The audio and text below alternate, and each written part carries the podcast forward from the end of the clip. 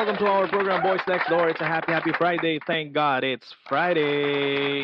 Ayan, magandang, magandang, magandang, magandang gabi po sa inyong lahat, mga ma'am, mga sir. Salamat po sa patuloy na pagtutok nyo sa ating pong programang Boys Next Door. Ayan, alam natin, it's a Friday. Medyo matraffic. Ayan, medyo umuulan ng onting-onti lang, no? Dahil sabi nila, nandiyan pa rin yung bagyong Shoni, no? At ah, sana po kayo po yung nakauwi na sa inyong mga tahanan ko, kayo po yung nagdi-dinner. Eh, hayaan niyo pong samahan po kayo ng mga boys, no? Kung kayo po may mga katanungan. It's Halo Halo Friday, ah, mga sir, mga ma'am, no? Ah, dahil wala tayong guest for for tonight, no? So ang gagawin natin kapag wala tayong guest, gaya ng nakagawian natin is Halo Halo Friday. Pag Halo Halo Friday, para po dun sa mga first time mga viewers natin, pag Halo Halo Friday po ay ah, it's a combination of news, mga balita na pag-uusapan natin. And at the same time, sasagot po kami ng inyo pong mga katanungan care of our ah, mga nagwagwapuhang mga abogado. Yan. Once again, my name is Ralph at ah, sa hindi na po pagtatagal, tawagin na natin ating mga kasama dito sa Boys Next Door. Unahin na natin ang nag-iisa at walang katulad, Attorney Ross Formoso. Attorney Ross, magandang gabi. Magandang gabi. At dahil halo-halo, nagkikrip po tayo ngayon sa halo-halo. Sarap niyan, sarap niyan, sarap niyan, sarap niyan, ano? Ayan, mamaya pag-uusapan natin, Attorney Ross, no? Kasi sa baba, kanina pinag-uusapan natin namin ni Attorney Jay, no? Kung nabasa mo yung chat natin, ano? Masarap yung mga putahe dun sa baba, sa ano natin. Ah, na nabababa ka ba dyan? sa may giligan? Hindi ko nakita yung putahe na nakita mo. ah. Oo. masarap, masarap, masarap. Sa katunayan, yan ang ulam namin mamaya, no? Mamaya, ah, titingnan natin. Kasi si Attorney Jay, nauna na mag-dinner, no? Mamaya, kamustahin natin kung talagang ah, masarap yung kanyang nabili doon, ano? Thank you, thank you, Attorney Ross. Siyempre, ah, tawagin natin ang nag-iisa. Talayo lang, at wala rin katulad. Attorney, uh, Mr. Principal, Attorney Ram Maige. Attorney Ram. Na, nalilito-lito ka pa. Oo nga, eh, kasi itong si Attorney Jay, pabalik-balik dun sa ano niya. Hindi ko alam kung tatawagin ko na ba siya o paano. So, ayan. Parang walang nangyayari sa kanya, no? So, ganun pa rin siya. Oh, bagal pa rin niya. so, bumati ka muna. Ayun, binabati ko kayong lahat. Binabati kita, Ral. Binabati kita, Ross. Sarap yan. Binabati ko yung mga nanonood natin. Ayan. Masarap yan. Oo. Kamus mamaya, mamaya ang kamustahan natin, Attorney Ram, no? So, syempre, ah tawagin na natin siya, no? So, tawagin natin, Mr. Warehouse Man, Attorney J. Francisco, o, di ba? Ito na naman siya, o, yan.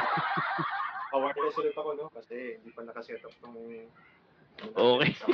Ganda ng kulot Okay, ng sige, sige. Sige, sige, Attorney J, babalikan ka na lang namin, ano? O, yan, sige, mamaya natin kukulitin si Attorney J, no? Attorney Ross, kasi kumusta ang yung Friday? Sakit sa ulo. Bakit? Bakit daw masakit ang ulo? Parang habang lumalalim yung linggo, bumibigat ng bumibigat yung sakit ng ulo ng mga tao. Ganun ba? Ay, nako, talagang ganun, ano? Kanya-kanyang mga problema yung mga tao ngayon, ano? Iba't ibang klaseng problema. Kaya nga dito sa Halo Halo Friday natin, may, may mga problema din to mga kababayan natin. Mamaya, masasaksiyan ng ating mga viewers, no? Ah, but just the same, uh, Attorney Ross, ah, any plans for the weekend since it's Friday? Kailangan pa ba itanong yan? so far, may pending tayong papeles, no? Meron ba? Meron, meron? Pa, kailan ba deadline? O dapat may, kasi ang commitment ko sa kliyente, kailangan may pasa ko yun bukas eh. So, alam mo na. Alam na, alam na, alam na. Grabe, no? Ah, nagde- Nagde-deadline kayo ng Sabado, no? Ibang klase, no?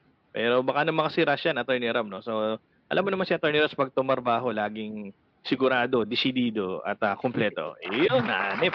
Ayos, ayos, ayos. Attorney Ram, ikaw, slogan. pwede kang tumakbo ng ano, ng konsyal, o kaya kagawad. Attorney Ram, ikaw, kamusta yung Friday at ah, ano bang iyong napa-plans for the weekend? Oh, lamog tayo ngayon, no? Actually, isang linggo na tayong lamog eh. Parang wala, parang may Mhm. pasok din ng ano eh, no? Parang may pasok din ng Monday eh, no? Parang kailangan pa natin ng isa pang holiday. Parang ang haba eh, no? Parang, alam mo Oo yun, parang eh. ang haba Parang- nung, ano, nung week. Parang pareho lang eh, no? Ah, Oo. lamog tayo, lamog. Pahinga Mm, tayo so- Sabado-Linggo. Sana makapagpahinga Ah. tayo Sabado-Linggo. Ano naman ang plans mo, Attorney Ram, for the weekend? Kung sakali. Well, kung pwede na sana, pwede nang mamasyal, no? Kaso wala pa rin. So yun, Actually, bahay lang siguro, no? Actually, pwede naman yan. na mag-iingat lang kayo. Punta lang din kayo sa mga, ano, sa mga, ano ba tawag doon? Yung mga wala masyadong tao. Pwede naman yan eh. Alam mo sa podium, Parang Ikaw, malapit ka, lahat taga matao na Pasig ka eh. Parang lahat matao na eh. actually hindi. Punta-punta ka doon sa... Sinasabi ko nga. Ontario ba? Seryo. Ay, hindi ba? Bukas na ba siya? Alam ko, sarado siya from, Ano, may di ano lang, may tawag dito, may Window kapa- hours, ganun? Oh, may ganun eh. May inaalaw lang sila na bilang ng taong pwedeng pumasok. Hmm, okay. So yun, ah, gaya ng sinasabi ko, Attorney Ram, no? Dun sa, may mga malls na hindi pa masyadong ano, Shangri-La, Podium, yun, yung mga ganun. Pwede kang mag, mag, mag-ikot-ikot kayo doon. Lalo na yung, yung coffee bean doon sa taas ng Podium. Wala masyadong tao doon, so pwede kayong mag-relax Sasyalang meeting. mall, no? Mga walang Mm, mga tao. sosyalan, no? Bawal ang pangit sa mga ganung mall, eh. Kaya ako, ang parking lang, eh. joke lang, joke.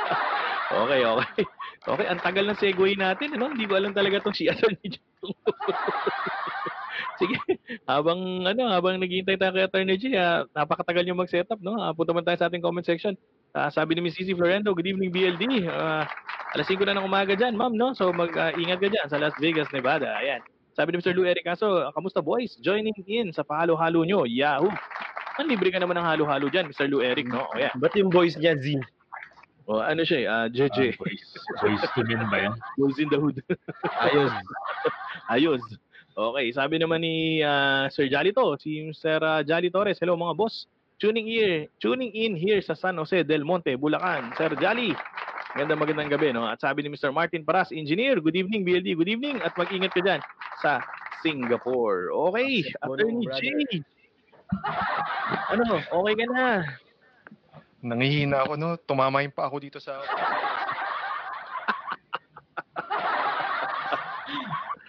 Okay, so ang tagal na namin nag-uusap, no? So baka naman gusto mo sumali sa usapan. Total, parte ka ng boys next door. Kaya nga, eh, no? So, doon sa mga... Okay.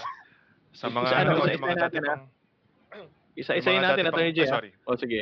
Sige, sige. ano Sa isayin natin. So, bumati ka muna. Yun muna. Sige, ah, isang good evening sa inyo lahat. Except dun sa mga nag-request ng 7.30, no? Hindi ko kayo makakalimutan. Siguraduhin nyo nanonood kayo ngayon. Oy, oy. Ah, madami nanonood ngayon. Alam ko ah. Kasi, ah, basta. Oo, alam ko. Na, nasa ano sila, 2 million eh. So, mag, ano ah, be- maging conscious ka. Okay, Attorney J, at tanong ko na rin sila, kamusta ang iyong Friday? O, doon, doon naman tayo sa pangalawang tanong mo. Ah, itong Friday na to, um, medyo mag- maganda tong Friday na to, no? Kasi yung ah, partner ko sa alo- office, eh, nagpunta sa opisina, no? So, nag-catch up kami and ah, meron kasi silang ano eh, isa pang business doon sa office. So, nakita ko Mm. yung ano nila, no? Operations nila and ah, surprisingly nakakatuwa pala na Mm. magtayo ng isang ah, negosyo nitong pandemic at ah, maraming opportunities. So, ano ba? Sinali ka ba nila? Ano ba nangyari? O, na-encourage ka ba? Actually, um, kinuha na rin nila ako, no? Pero may, may role ako dun sa company nila. Yun. And, uh, Okay, pero so, hindi sa, ano, hindi sa operations. ano lang, pag may mga kailangan lang na dokumento, ganyan yung company, Mm. doon lang, pipirma lang doon. Mm, okay. So additional income yan, Attorney J. Uh, additional income na rin, pwede na. Yan, Ah, yan, okay. okay. Hindi pa lang Okay, so- ramdam, no? Kasi sobrang Masasarap yung mga- pa ako. Masasarap yung mga barbecue dun sa baba, Attorney J, no? So pwedeng pwede naman tayo magpadala dito kasi ah, may additional income ka na naman. okay. Last question. Actually, kamusta? Ay, sorry. Ayun, sige. Bumili ka ng sisig, di ba? Ano, ka- kamusta? Ayan, ah, medyo namumula yung tenga ko ngayon, no? So, parang umepekto na yung mantika-mantika ng sisig na yun. Ewan ko sa'yo. Okay. Last question ko. Kamusta na, ah, ano naman ang plano mo for the weekend? Tamo ganyan kang katagal na wala. Nasagot na nilang dalawa yan lahat. So, sige, ikaw naman. Ano ang plans mo for the weekend? Ah, meron akong ano eh, deadline sa Thursday. So mukhang kailangan ko nang simulan 'yon para para hindi ako masyadong pa ngarag ah. next week, no. Hmm, tagal pa nun ha. Pero sige, ah... ubusin mo yung weekend mo para lang doon? Ah, mukhang kasi mukhang uupuan ko 'to ng mga ano eh, mga kalahating araw eh. Eh Hmm. sisimulan ko na bukas para hindi ako tamarin ng ano, ng Sunday. Okay, okay. O yan. So, busy ang mga boys ng weekend, ano? Si Attorney Ram lang ang medyo magre-relax for the weekend. Tsaka siguro ako, syempre, alam niyo naman, tayo naman ay uh, petiks-petiks lang, no? Ayos lang yan. Okay. Ah, since, mga boys, ah, it's Halo Halo Friday dahil wala nga tayong guest tonight, ano? Ayan.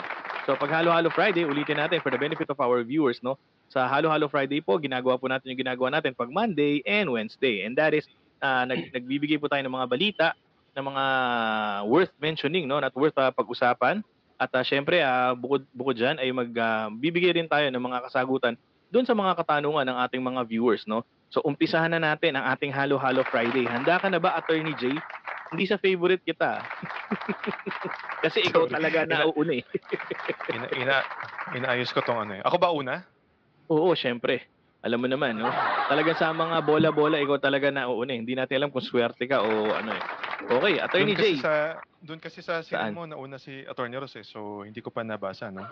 Baka gusto mong Late ka kasi. Baka ay, late ka sorry, kasi. si Attorney Ran pala doon sa sinend mo. Baka gusto mong sundin yung sinend mo, no? Para makapaghandahan na tayo. Ganito gawin natin. Sige, total kawawa naman si Attorney Jay, eh, no? Unahin natin yung Q&A, yung mga nagtanong sa atin, ano? Total kasi apat apat yung sasagutin nating mga katanungan ngayong gabi. Pero syempre, no, welcome po yung mga gusto pong magtanong, no? Ah, habang tayo po ay ah, on air. Ah, kung kayo po may mga katanungan, ano, oh, feel free po na ilagay niyo po yan sa atin pong message box o kaya kung kayo po nahihiya, ilagay niyo po yan sa atin pong private messenger at sasagutin po natin yan habang tayo po ay nasa show. So, Attorney Ram, humihingi ng, ah, ano ba tawag doon? Ah, humihingi ng ceasefire si Attorney J, no? Kasi ngayon daw siya magbabasa, no? so, unahin natin yung Q&A, ah, Attorney Ram, no? Ah, oo, so ikaw ikaw atang mauna dito, no? So, ikaw muna, Attorney Ram. Ito ang, ang una nating katanungan, ano? Okay, patituloy ako na na, na, na, na Attorney J. Ayan na. Okay. alright, alright, alright. Ito, ah, question number one, Attorney Ram, ha? Ito, basahin natin. Maaga po ako na byuda.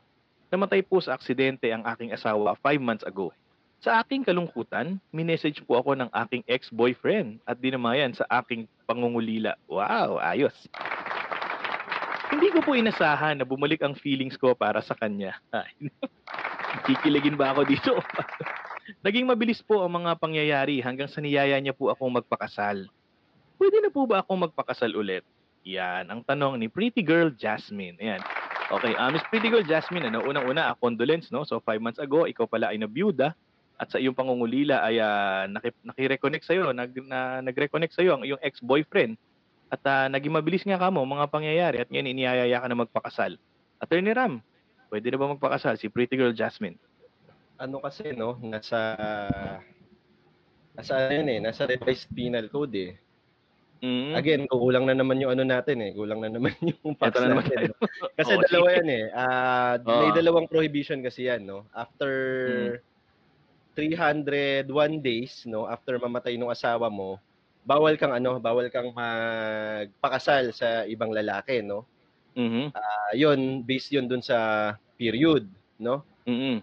Ito naman, may pangalawa pang ano, may pangalawa pang tawag dito, may pangalawa pang condition yan na kung buntis ka, ah hindi ka ano, hindi ka rin pwedeng magpakasal sa ibang lalaki hanggang ano, hanggang hindi ka tawag dito, hanggang hindi ka Nanganak? ta- anak, no? Oo. Mhm. So ano na yan eh, ah yan yung ano, yan yung sinasabi sa revised penal code, no?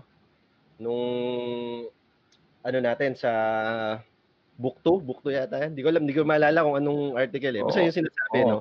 301 days or kung buntis ka, hindi pa rin pwede hanggat hindi ka manganganak. Dahil ano yan eh, Okay. naka-apekto sa paternity and filiation ng bata na Okay. discuss na natin dati sa family code, di ba? Mhm. Ah, Siyempre, pag buntis ka, ah, kamamatay pa lang ng asawa mo, hindi natin hindi mala- mahirap malaman kung kaninong anak 'yon, Mhm. Kung sa dati mong asawa or sa bago mong Asawa. asawa. Oo. Ang ano kasi diyan, ang hirap niyan, ang binabantayan ng batas is yung ano, yung paternity ng bata. Dahil importante 'yan. Ah, ngayon sa ngayon hindi pa gaano importante 'yan, hindi mo pa mapapansin 'yan, no? Pero Mhm. halimbawa ikaw yung nawala or yung asawa yung bago mong asawa yung nawala, kan sinong ano, kaninong kanino maghahanap yung ng legitim, no? Yung Yung bata. Oo, yung batang Mm. pinanganak mo. Tapos syempre marami ng ano diyan eh, marami ng lalabas na rules diyan eh, yung proximity rule, kung naalala nyo. Mhm. So yun yung mga ano, yun yung mga iniiwasan ng batas, no? Pero recently kasi ah nung etong ano lang, etong 2015, pa- naalala ko to nung ano eh. ah dinacriminalize na 'yan, no? Nirepeal na 'yang ano, nirepeal na 'yang batas sa ano sa RPC ano, RPC provision Oo. ano. Oo. yung RPC provision na 'yan. So yung yung tinatawag na premature marriage, decriminalized na, no? Okay. So yung mga babae ngayon hindi na kailangang mag-antay, no, para dun sa ah, lapse nga nung period na 301 days para Mm. ano, para ma para maano, para ma magpakasal, no? Ang ano lang dito, sorry sorry na nanuno yun yung lalamunan ko. Ang ano lang dito, Okay, thank you Attorney Benedicto. ah Ralph no. Ay. Oo. ang hindi lang yata na- ang hindi lang yata nakasama dun sa decriminalization is yung ano, yung pagbuntis ka pa rin dun sa una mong asawa, hindi ka pa hindi ka pa Mm. rin ano, hindi ka pa rin pwedeng ikasal dahil syempre mag, magugulo nga. Naalala niyo yung ano, naalala niyo yung rule din kasi na yung children uh, conceived and born uh, during a valid wedlock, 'di ba? Considered as Mm. legitimate siya. Ah, ngayon yung paternity ng bata kasi pag nagkaganon, nabuntis ka sa asawa mo, ma- magugulo dahil wedlock siya, mako-consider siya as anak mo na dun sa ano, based on the family code, mako-consider siya as anak dun sa pangalawang asawa mo. So kung di ka naman buntis, kailangan talaga uminom eh. Kung di ka naman buntis, siguro magantay ka na lang ng ano, yung 301 days hindi mo na ano, hindi mo na kailangang bilangin, no? Ngayon, kung buntis ka naman, Miss Pretty Girl Jasmine, antayin mo na lang siguro mga naka bago kayo ikasal nung boyfriend mo, no? Na, Okay. Sige, Mm. Attorney Ram, no? Sige. Haba na explanation. okay. Okay. Okay. Ganito. Sige, simplihan natin. So, 5 months. So, pasok siya, no? Kasi yung 5 months is just 3, 6, 9, 12, 15. 150 days. So, ah kung assuming na valid pa yung batas against premature marriage, hindi siya papasok doon kasi 5 months pa lang eh, di ba? So, Mm. pasok hindi, hindi siya papasok. So, hindi siya pwedeng parusahan tungkol doon. Assuming na Mm. assume din natin, ah, Miss Pretty Girl Jasmine, na hindi ka naman siguro buntis, no? So, ah, parang parang ang weird lang eh, no? Ah, Attorney Ross, Attorney Jay, no? Attorney Ram na halimbawa buntis yung buntis yung babae tapos ikaw yung lalaki. yan kung eh, nabuntis ka. Nililigawan mo, Kasi nililigawan mo, buntis. Hindi, ano, di ba? Parang, ano, practical na ano lang, di ba? Na scenario, di ba? Parang buntis yung babae, tapos liligawan mo, eh, kamamatay lang nung anak nung ano. So, ina-assume namin, Miss Pretty Girl Jasmine, na hindi ka buntis, no? So, kung hindi ka buntis, wala nagpo wala nagpo-prohibit. Ah, are you saying Attorney Ram na wala nagpo-prohibit sa kanya para magpakasal ulit after five months? Ah, wala Six naman, wala. Mm, okay, okay. Attorney Ross, ah, thank you Attorney Ram, ha? Attorney Ross, di ba? Sandali lang, ah, sige, sige. Your excuse. Ah, 85, 85 ang grade mo, ah, Mr. Maigen. Attorney Ross, na-determine na ba ngayon ah, with, with our technology, no? Kasi ah, ikaw, practicing lawyer ka. Yung yung sinatawag nga sa paternity infiliation na binanggit ni Attorney Ram kanina, no? Na halimbawa, mismong ah, halimbawa, ah, matter of days lang yung pagitan nung nung sexual intercourse nung nung unang asawa tsaka nung nung boyfriend. For example, yung boyfriend nitong si Pretty Girl Jasmine. Madedetermine na, na ba ngayon with the technology that we have kung sino talaga ang tatay nitong for example, nagdadalang tao tong si Pretty Girl Jasmine, kung sino talaga ang tatay nung dia- pinagbubuntis ni Pretty Girl Jasmine. Actually, sa ngayon, DNA pa rin ang pinakamalapit, no? Kasi yun yung Mhm. uh, halos 99.8 yata, 99.9 na malalaman kung sino talaga yung ama ng dinadala ng tao. Kasi kung titingnan lang natin is yung ah, blood typing, masasabi Mm. lang doon kung yung bang ama ay ah, malalaman lang natin kung siya ba yung ama or hindi. Ganun lang kasimple ang blood typing. Pero kung gusto nating malaman kung sino talaga yung ama, yun, DNA testing yun. Ayan, DNA. Walang walang halong ka, ano no. Wala nga kasi ang ano yun, 99 point something nga sabi mo. So halos wala nang ano yan. Wala nang margin for error, no. Thank you Attorney Ross. Attorney Jay, may masasabi ka ba dito sa ating problema ni Pretty Girl Jasmine? Well, uh, yung tanong kasi niya kung pwede siya magpakasal ulit, no? Mm. Um, ah, kung five months ago kasi namatay, ah, ina-assume ko na parang meron ng death certificate. And yung death certificate eh, na-forward na sa PSA. Okay. So, kung magpapakasal sila, tapos yung death certificate eh napasok na sa PSA, ah, automatic, kailangan dyan nung si Anomar, nung ah, ni Miss Pretty Girl Jasmine. Okay. Ngayon, ah, kapag yung death certificate ay nakapasok na sa PSA, ah, dun sa kanyang Senomar, nakalagay doon na married siya sa kanyang ah, unang asawa. Pero dahil ah, patay na to, naka-annotate doon na with death certificate itong lalaki. So based on the certificate of no marriage, it's as if wala na siyang ano, wala na siyang kasal. So Mm. yan yung pagbabasihan ng ano eh, pagbabasihan ng church or ng ng court or ng civil wedding Mm. pagdating doon sa ah, tawag dito. Pagdating doon sa requirements ng kanilang marriage nitong kanyang ah, ex-boyfriend. Okay. Attorney Ross, last question na lang. Okay, Attorney Ross na lang. No? Kailangan pa ba ng court order na nagsasabi na pwede na siya mag-asawa o ka- yung PSA lang na sinasabi ni Attorney J, pwede na? Sa pagkakataong to kasi namatay na nga yung kanyang talagang asawa, kaya okay na yung PSA. Kasi Mm. ano na yan eh, kumbaga from the death of the spouse, automatic yun, ma- mawawala na po yung marriage uh, bond. Kumbaga, ano, no, severe na yung relations nila dam, ah, pagkatapos o pagkamatay ng kanyang unang asawa, no? Ayan. Attorney Ram, baka may dadagdag ka pa for, ano, for Miss Pretty Girl. Nasabi na yata lahat, no? Oo, nasabi mo na ata lahat. ano yun eh. Ayun, so, ala, ala ka bang advice? Ah, baka may advice ka na magdahan-dahan muna kasi five months pa lang. Baka naman, ano lang yan, alam mo yun? Baka bugso lang ng damdamin, no? Oo, kasi medyo, baka kasi vulnerable lang siya, di ba? Tapos eh, baka magkamali siya ng desisyon, di ba? Ikaw, baka may gusto kayo payo kay Miss Pretty Girl Jasmine. Yeah, tuloy mo na lang. Pag gusto mo i-anal, nandito lang kami. So, Pag gusto mong yan alyat, nagkamali ka Miss Pretty Girl Jasmine, alam mo na tatawagan mo na. Nandito ang boys next door para dyan sa problema legal mo. Ayan, thank you, thank you, thank you, Atty. Ram. Okay, punta muna tayo sa ating ah, comment section. Ano, na, na, teka lang, namali ako ng pindot at nabuksan ko ang aking calendar. Very good, Ralph. Alright. Okay. Ayan. Ah, kasi nat- natutuwa ako eh. Natutuwa ako dito sa nabasa ko, no. Sandali lang. Sabi ni Ma'am Abig, no. Good evening, BLD, TGIF. Thank God it's Friday, Ma'am. Ah, Abig, maraming maraming salamat. Mag-ingat po kayo dyan sa Saudi Arabia. Kasi tinan nyo to, ah. Sabi, good evening po, BLD, no. Pa-shoutout naman po sa best man ko, Ralph David Dilik. Okay lang po ba? Tinanong ako on air, mga sir. Kung pwede daw ako man. so ano, ah, Mr. JC Cancio, I guess ah, congratulations are in order sa inyo ni Mina, no? Siyempre naman, ah, kilala nyo tong si JC, mga sir, eh, kasi si JC Cancio, ang best man ko nung kasal ko. Yan. So, in turn, hindi ka naman siguro nagsisisi, no, na, o nahihiya lang, kaya kinumo rin akong best man. But just the same, I'm very happy for you, JC and Mina. Siyempre naman, ah, it would be an honor to be your best man. Yan, congratulations and God bless you both. Grabe, okay. Attorney J. Ano, may balita ka na ba?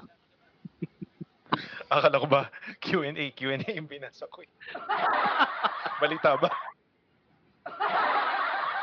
Balita ba? Par- Parte pa ng Boys Next Door si Attorney J. Kasi di ba parang ang in-explain ko pa kanina, kanina no, sa simula na pag Halo-Halo Friday, alternate, di ba? Ah, balita, tapos ah, Halo-halo tanong, my balita, God. tanong. Teka, konting ano pa, konting adlib pa, mga 1 minute, 20 seconds. Okay, no? So, ikaw muna, Attorney Ram. Ay, si Attorney Ross na lang muna. Attorney Ross, baka may ibabalita ka sa akin tungkol dito Teka, sa teka. Cebu So- Pacific. Sige, so sa Cebu question- Pacific. Question na yung sa akin mamaya. Ano ba? Nalito na ako.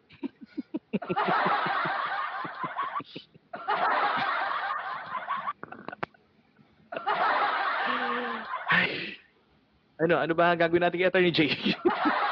Attorney J, susunod dito, Q&A ha. Tingnan mo kung ikaw yung susunod na tanong. Sige, mukhang kaya ko nang ibalita yung sa ano, sa Cebu Pacific. Hindi naman sa'yo yung Cebu Pacific. eh. Hay, hindi ba yun yung sa akin? Yun yung sa akin. Yun yung sa akin. Ah, Saan na ba yun? Matinding Sumasakit sa ulo ko yan. My God, hindi nga yun. Pinalalabas mo tuloy yung scripted yung show eh.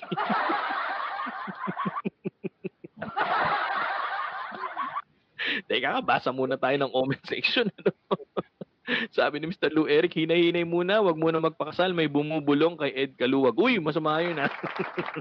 Ayun, Mr. Lou Eric ha. Oo, masama yun ha. Na- Stereotyping ka, masama yun. Salamat sa panonood. Ayan, sabi ni Mr. JC Cancio, thank you po, surprise po. Wow, wow, wow. Thank you. God bless you, God bless you. Ayan. Attorney Ross, sige na, unahin na kita, no, bago pa mawala ang uh, piso ko kay Attorney. Bago, bago pa may magbalita nung ibabalita ko. Oo, sige, muntik pa ibalita yung balita mo.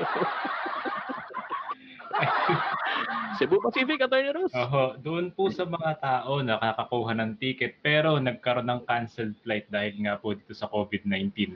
Ito pong Cebu Pacific, isa po sa pinakamalaki na airline sa Pilipinas. Nagsasauli po sila ng mga nabenta ng ticket. Actually, Hmm. nakapag nagkaroon na sila ng total na 2.7 billion peso doon sa Grabe, kanila no? ibenta. Pero syempre, dahil nga nagkaroon sila ng commitment na isauli na lamang yung dapat na mga tickets na yon na hindi naman nagamit dahil nga sa COVID-19, nakikiusap din po ang Cebu Pacific. Hindi naman po daw kaya na isang bigayan lang at mailabas nila ang lahat ng ganong kalaking halaga. Ayon Mm. dito sa Cebu Pacific, kakailanganin daw po nila up to 6 months mula doon sa nag-request ng refund bago pa nila maibigay yung presyo na katumbas ng ticket na nabili nila. So, yun po, sa mga tao po na nakabili na ng ticket, maghintay-hintay lamang naman daw po. Dahil sigurado naman daw po na ibabalik na Cebu Pacific yung cash equivalent ng mga ticket na nabili nila. Alam nyo, saludo ko sa Cebu Pacific. Ano, hindi biro yan, ha? It- It's 2, 2 billion. Tapos, 2 billion ba, Attorney Ross, yung nauna? Nasa ganun na. no? 2.7 billion lahat O, ng tapos sales ngayon- nila. Tapos ngayon, to another 300 million. So, papatak na ng 3 billion na yan. Ano? So, uh, at least, kahit pa paano, standing pa rin. No? Ang standing pa rin ng Cebu Pacific. Although, they made the necessary adjustments na. No? So, madami na rin natanggal ng mga empleyado yan. Mga flight attendants, mga piloto. Marami na rin sila nabigyan ng mga... In fact, may mga kakilala ko na nabigyan na niya ng mga separation pay ang Cebu Pacific. No? So, saludo. No? Sana ano, bumalik na nga yung, yung, yung sigla lalo na to airline industry kasi ito tinamaan talaga to because of the restrictions on travel. Alam niyo ba mga sir na ang daming promo ngayon ano, maging Cebu Pacific PAL, ano pa ba yung mga ano, yung mga airlines? Air. Ah, Air Asia yan. Air Asia. Oo. So sobrang sale ng mga ang mga flights tapos although nakalagay na specifically na no refund pero only rebooking siya. 'Di ba? So, rebook ka lang ng rebook hanggat hindi if you feel that it's, it's not yet safe na to travel, uh, rebook ka lang ng rebook, only rebooking. Kaya nga lang hindi na sila pa pwede na mag ano no, ma- mag magre-refund pa kasi baka hindi na nga kakayanin ano. Ikaw ba, Attorney Ross, ah, once this is over, anong unang-unang mong gustong puntahan na bansa? Ayan, wag wag na tayo pumunta ng local. Halimbawa, matapos na to and everything's uh, back to normal, anong nakikita mong gusto mong puntahan bansa? Well, maganda sana yung Greece, ano? Kaya lang, grabe Greece? pa rin yung COVID-19 count dun eh. Mm, hindi, halimbawa, ano, halimbawa, okay na, Attorney Ross. Wala na, nag- nagkaroon na ng vaccine and everything is back to normal. Yan. Greece. Maganda yun. Oh, maganda. Kasi yung mga, di ba, yung mga bato-bato doon, kahit para sa iba, yung bato lang yun. Eh, pero parang, kumbaga, parang pag nandun ka, part of history ka na din. Di ba? Dahil Mm. nakita mo ng personal yung mga bato na yun. Oo, no? Sa Tondo, madami din mga bato eh. Bato-bato. Iba-ibang gramo nga lang. Ano? Sama yun eh. Pasamahin, huwag niyong gagawin. Alright. right. Attorney Ram, ikaw. Anong tanong mo? Parang nanunuyo pa rin yung lalamunan niya, no? Parang di magandang senyales Hindi yan. ko Eh. alam eh, parang ano, parang ako nilalagay. Hindi, joke lang, joke lang. Joke lang. Ay, ayun. ano ba, in sync ba tayo? Parang out of sync tayong apat. Hindi kita tanong ko, Attorney Ram. Pagod lang, pagod. O yun, sige, uminom muna siya. Dati kasi matagal ko ng ano eh, matagal ko ng pangarap. Nung nagte-training pa lang kami ni Ross ng Muay Thai, gusto ko dating magpagulpi sa ano eh. Gusto pumunta ng Thailand Mm. para magpalagay ng dibdib. Hindi, joke lang. Para, para ano, para magpagulpi sa ano, sa... Chimnil. Ano ba? Hindi. Uy, mas mahin ah. Sa Tiger, ano, ay, sa Tiger Muay Thai Gym, no? Gusto dat, pangarap ko dati yun eh, na makapunta doon mag-isa, tapos pilay ako babalik dito. Lalo na ngayon, lumalaki na chan ko. Ang gusto, gusto ko magkaroon ng activity ulit eh. Tingnan natin. Saan ba ang ano? Saan, saan ba ah, originally ang Muay Thai? Saan, saan specifically sa Thailand? Meron ba yan na pinagmulan? I mean, ah, Bangkok or some place in, Thai, in Thailand? Would you know? Di ko sure eh. Siam ba? Di, di, ko sure. Di ko sure. Di ko sure kung Di. Say- Siam is the old name of Thailand? Di ba, di ba ba yun? Oo, sayang na sayang rin. Di ko sure eh. Mm, Siam. Mm, yun, di Di ko ba? alam rin, yung ano? Kaya ako pupuntahan eh. Gusto ko malaman din yung history. Oh, si Attorney Ross kasi Greece. So yung Greece alam naman natin very rich in ano yan eh, in culture, no? Ah, the very first civilization is in ano, in ah, sa Greece eh, no? Tapos ikaw Thailand. Attorney J, ikaw. Ako gusto ko talaga ano eh, ah, Japan. Hmm, ayun, nakapunta na si Attorney Ross sa Japan. O bakit Japan? Parang ano eh, um, ano ba, masarap pagkain. Tapos ah, mabab- maganda daw yung kultura eh, parang mababait lahat ng tao. Parang pag nabangga mo sila, sila pa yung magsusorry. Parang nakakatuwa na ano eh, na magandang kultura. Parang gusto ko ma-experience yung ganun na bansa. Tapos, ah, yun nga, yung pagkain, yung, Mm. ah, ano yan, cherry blossoms. Mhm. Tapos, gusto ko rin makakita ng Gundam. Baka sakaling pwedeng pumasok sa Ay, loob. Meron Gundam. Tas pa- Oh, may Gundam na sa ano, 'di ba? Pinakita naman sa internet. Talaga may Mm. nabuo silang Gundam na robot. Ang galing nga eh, parang life size talaga eh. Mm. Tapos gusto kong pumasok sa cockpit nun. Tapos ita-transform Mm. ko siya, papaliparin ko sa outer space. Tapos ita-transform ko ulit siya na robot. Tapos pasasabugin ko yung iba't ibang satellite. Gamit yung kanyang mga machine gun. Violento pa si Attorney J. eh. Attorney Ross, ano ba naging impression mo sa Japan? Ah, tama si Attorney Jane sa disiplina. Kasi, yun nga, kapag ka may mga tao doon, masyado silang magalang, tsaka masyado silang ah, iniisip muna nila yung mga tao bago halimbawa may nakabangga sa'yo, mauna talaga silang mag-sorry kumpara sa dito kasi pag may nabangga ka, tutulak ka, titingnan ka, at sasabihin na anong problema mo. Sabi mo. Totoo yan. Totoo yun. So, Oo. yun, malaking ano, malaking difference siguro ma-culture shock din si Attorney J kapag ah, napunta siya sa bansang yun. Mm. Actually, maganda rin talaga sa Japan eh, no? Ay, ah, isa rin yan sa mga gusto naming mapuntahan, ano? Tapos siyempre Korea. Yan, ganda rin daw, sobrang ganda din daw sa Korea. Ah, yun. Tsaka siyempre, US pa rin. Yun, US. Mamaya babalitaan natin yung ano, mainit na mainit na labanan ni Biden tsaka ni ano no ni Donald Trump no. Ah, mukhang magkakaroon pa ng ano, sana wag naman, wag naman paintulot ng Diyos no, na magkaroon pa ng civil war doon dahil ini-incite ata nitong si ah, President Trump na ini-insist nila na nagkaroon ng dayaan dito sa eleksyon. Pero tingnan natin, ano? Okay, apunta muna tayo sa ating comment section. Ah, sabi ni ah, Miss Pat Salvador, Hi BLD, good evening. Hi Attorney Ross. Hi, hello po. Salamat sa pagsama sa amin. Okay. Sabi naman ni Mr. Lu, ako gusto ko pumunta sa Ur. Ur, oo nga pala, Ur, no? Ano ba? Sa, Turkey yan eh. Turkey ba yung Ur? Mesopotamia pa. Mesopotamia, oh, Mesopotamia, oh, Mesopotamia. Okay. Sabi ni sabi pa niya, no, ah ako sa Japan, nature, culture, and history, panalo. Ayan. At sabi naman ni Miss Cheska Francisco, no, pagpasensya niyo na po yung kapatid ko. Okay lang, Tess. uh, Attorney Ross, pero ito, ah, last question ko sa iyo, no. Pero totoo na mahal, mahal ang pumunta ng Japan, mahal ang pagkain, mahal ang mga bahay or ano, yung yung tinira niyo ba doon tsaka yung yung food. Mas mahal ba Isa talaga? pa, pagkain masarap talaga. Yun nga lang, syempre, Pricey. sa presyo, oh, isa Mm. presyo, medyo talagang dapat pag-ipunan. Mm. Pero ayan, sige Attorney J, ano yan? Ah, tanong ko na lang din, ano bang ano nyo, ano bang paborito nyong Japanese food? Japanese food? Ako ano, sashimi talaga. Kung number one, sashimi talaga. Sashimi. Ikaw, Attorney, ikaw, Attorney Ram. Ramen. Ramen, ano? O, pwede, no? Mm. Ikaw, ah, Attorney Ross. Ramen, ramen din. Ramen, ano? Ikaw, Attorney J. Ah, di ko alam eh, pero nasa utak ko ngayon, ano, shrimp tempura. Uy, sarap din yan. Shrimp tempura. Huwag na kayo mag-private chat. Litong-lito na ako. No? private chat pa kayo. Private chat. Hindi ko na nga alam pipindutin ko. okay, no? Pero ako sashimi talaga. Yan. So, ah sana makarating tayo dyan. No? Sana matapos ang atong ano na to, no? na makabawi na itong mga airline companies.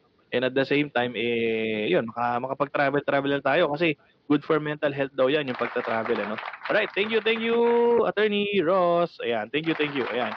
Okay, punta tayo sa question number two ng ating Q&A. Ah, sino bang ah, ano nito? Ang ah, sasagot nito, no? Si, ah, baala kayo.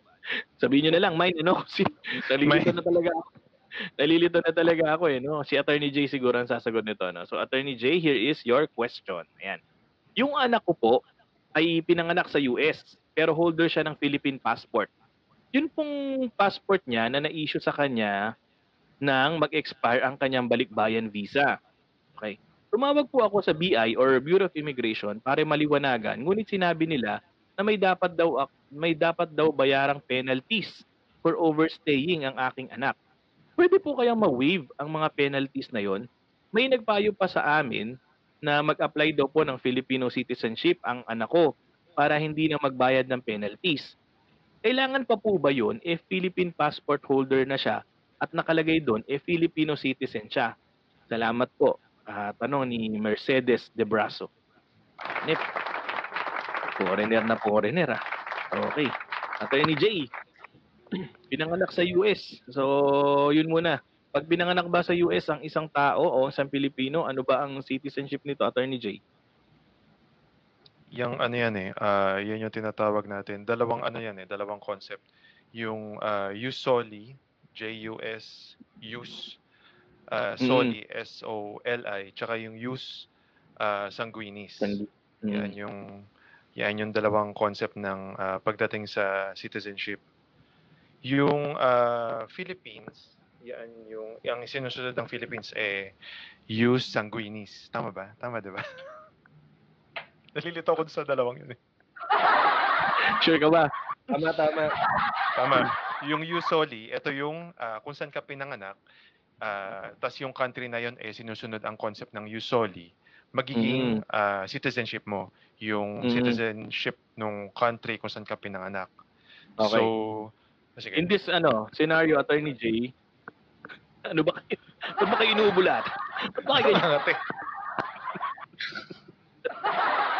Okay. Dito sa tanong ni Miss Mercedes de Braso, Attorney J, so yung kanyang anak pinanganak sa US, so definitely US citizen to according to you, according to you, tama? According to jus soli, oh, definitely. Mm. Ngayon, Okay. ah, sinasabi kasi na holder siya ng Philippine passport. Eh. So most Mm. likely, ah, yung parents niya eh Filipino citizens. Kaya naging Okay. ganyan yung ah, concept, ay yung ah, citizenship niya na may Philippine passport siya because Filipino citizen siya by birth dahil Mm-mm. Philippines eh sinusunod yung principle ng jus sanguinis.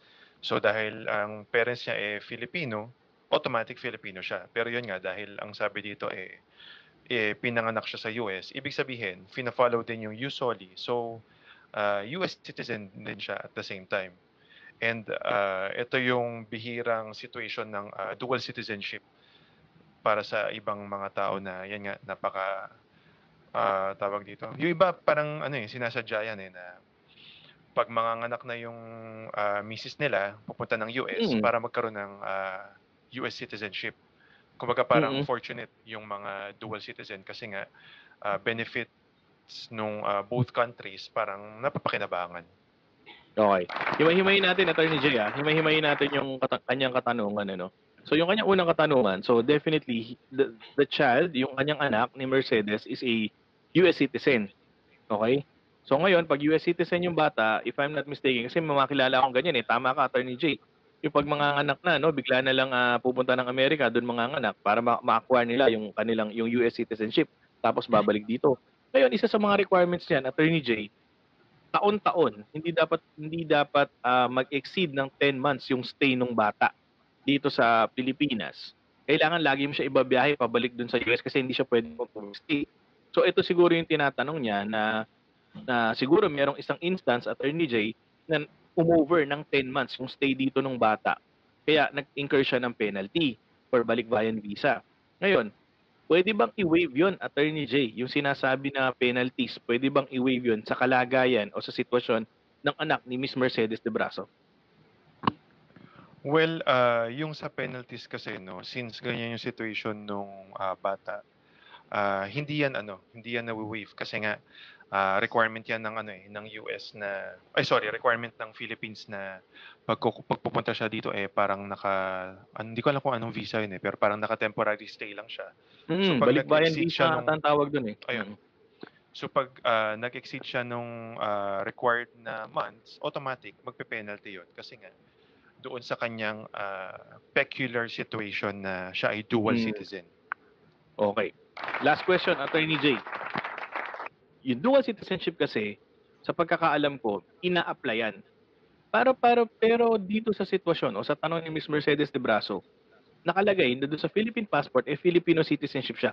In short, para nag-automatic na kinlassify siya as dual citizen.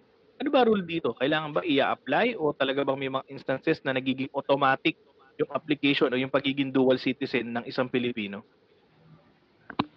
Well, dahil nga doon sa conflict ng mga rules ng mga bata ng mga bansa, ah, yung situation niya is dual citizen. Pero Okay. kasi ang ah, immigration ay nag-provide ng rule na pag ganyan yung situation mo, kailangan mo magpa-recognize as a Filipino citizen para Mhm. hindi ka considered as ah, tawag dito. Although dual citizen ka, kumbaga hindi ka considered as purely Filipino. So yung iba ang Mhm. ginagawa diyan para maiwasan yung ah, tawag dito, yung ah, problem sa balikbayan visa, nagpapa-recognize sila as ah, Filipino citizen. So automatic nun, ah, once ma-apply mo yon sa immigration and ah, ma-approve ng Department of Justice, automatic ano ka na, automatic ah, considered as parang full, ano ba tawag dun? Parang Filipino citizen ka na nabuo. So hindi ka ma-impose ang dapat ng mga penalties. Okay. Attorney Ross, hindi naman ipinagbabawal ang pagiging dual citizen, di ba? Hindi, wala nang pagbabawal sa dual citizenship. Ang pinagbabawal kasi ng batas is not dual citizenship but dual allegiance. Ano ba pagkakaiba, Attorney Ross, ng dalawa? Kasi kapag ka dual allegiance, para kang nagtatrader na ngayon dun sa isang bansa mo. Mhm. Mhm. Oo. Kaya nga meron tayong kina, yung tinatawag na kaso na treason, di ba? Mhm. Tama. Pero yung citizenship naman kasi, actually mechanical lang yan. Wala yang kinalaman pagdating dun sa kung ano yung, kung sang bansa ka talagang Mm. nanunumpa. So malaking Mm. pagkakaiba yung citizenship at allegiance. Ayan. Okay. Ano ba masasabi mo dito sa katanungan? May idadagdag ka ba dito sa tanong ni Miss Mercedes de Braso? Well, ano na lang po yan. Siguro sa habang maaga, iayos nyo na po. Kung gusto nyo tong talagang mag-apply for dual citizenship, yung inyong anak, o pwede naman pong gawin. Kahit sa magkaroon pa po ng mga ganyang problema. Lalo na po yan kapag ka nag-overstaying, naku, malaki po talaga yung penalty at hindi po na-waive yun. Mhm. Hindi, hindi siya talaga, eh, no? Hindi talaga na-waive yan, eh, no? Thank you, Attorney Ross. Attorney Ram, any last comment on the matter? O is a question ni Miss Mercedes de Braso? Pag ang dual citizenship kasi, pag sinabi mong citizenship, passive yan eh. Ah, kumbaga merong rule dito sa bansa na to, tapos may rule din sa bansa na to na automatic sa na pinanganak ka doon ta- sa US, halimbawa na lang sa case niya. Tapos di sa dugo naman by blood, ah, magulang mo Pinoy. So no choice ka na kinupkup ka ng dalawang bansa, no? Pag sinabi Mm. mo na yung dual allegiance, may positive act on your part eh, na ah etong bansa na to, yung alay ko. Ang, ang magandang halimbawa niyan yung mga ano, yung mga sumasali ng military, No, Mm, sumali yan, exactly. pi- sumali ka sa army dito, no, nag-pledge ka na allegiance mo dito. Nag-pledge ka rin sa, halimbawa, pumunta ka US, nag-pledge ka rin doon.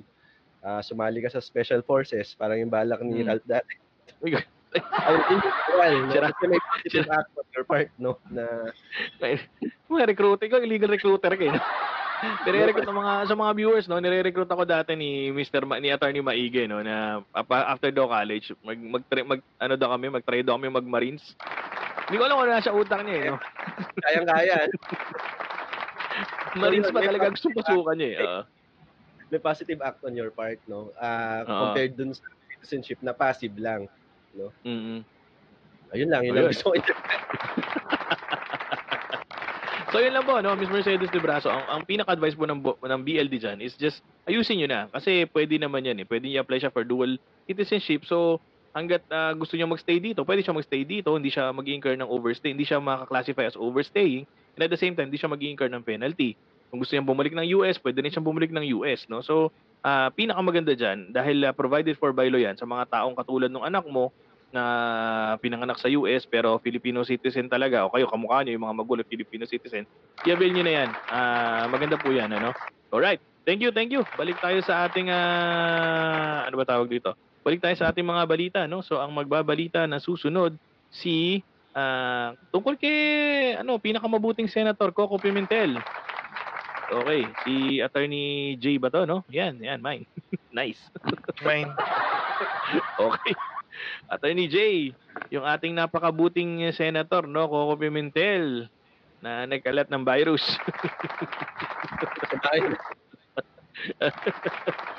ano ba ang sabi niya dito sa mainit na mainit-init na issue tungkol sa Amerika at sa Pilipinas?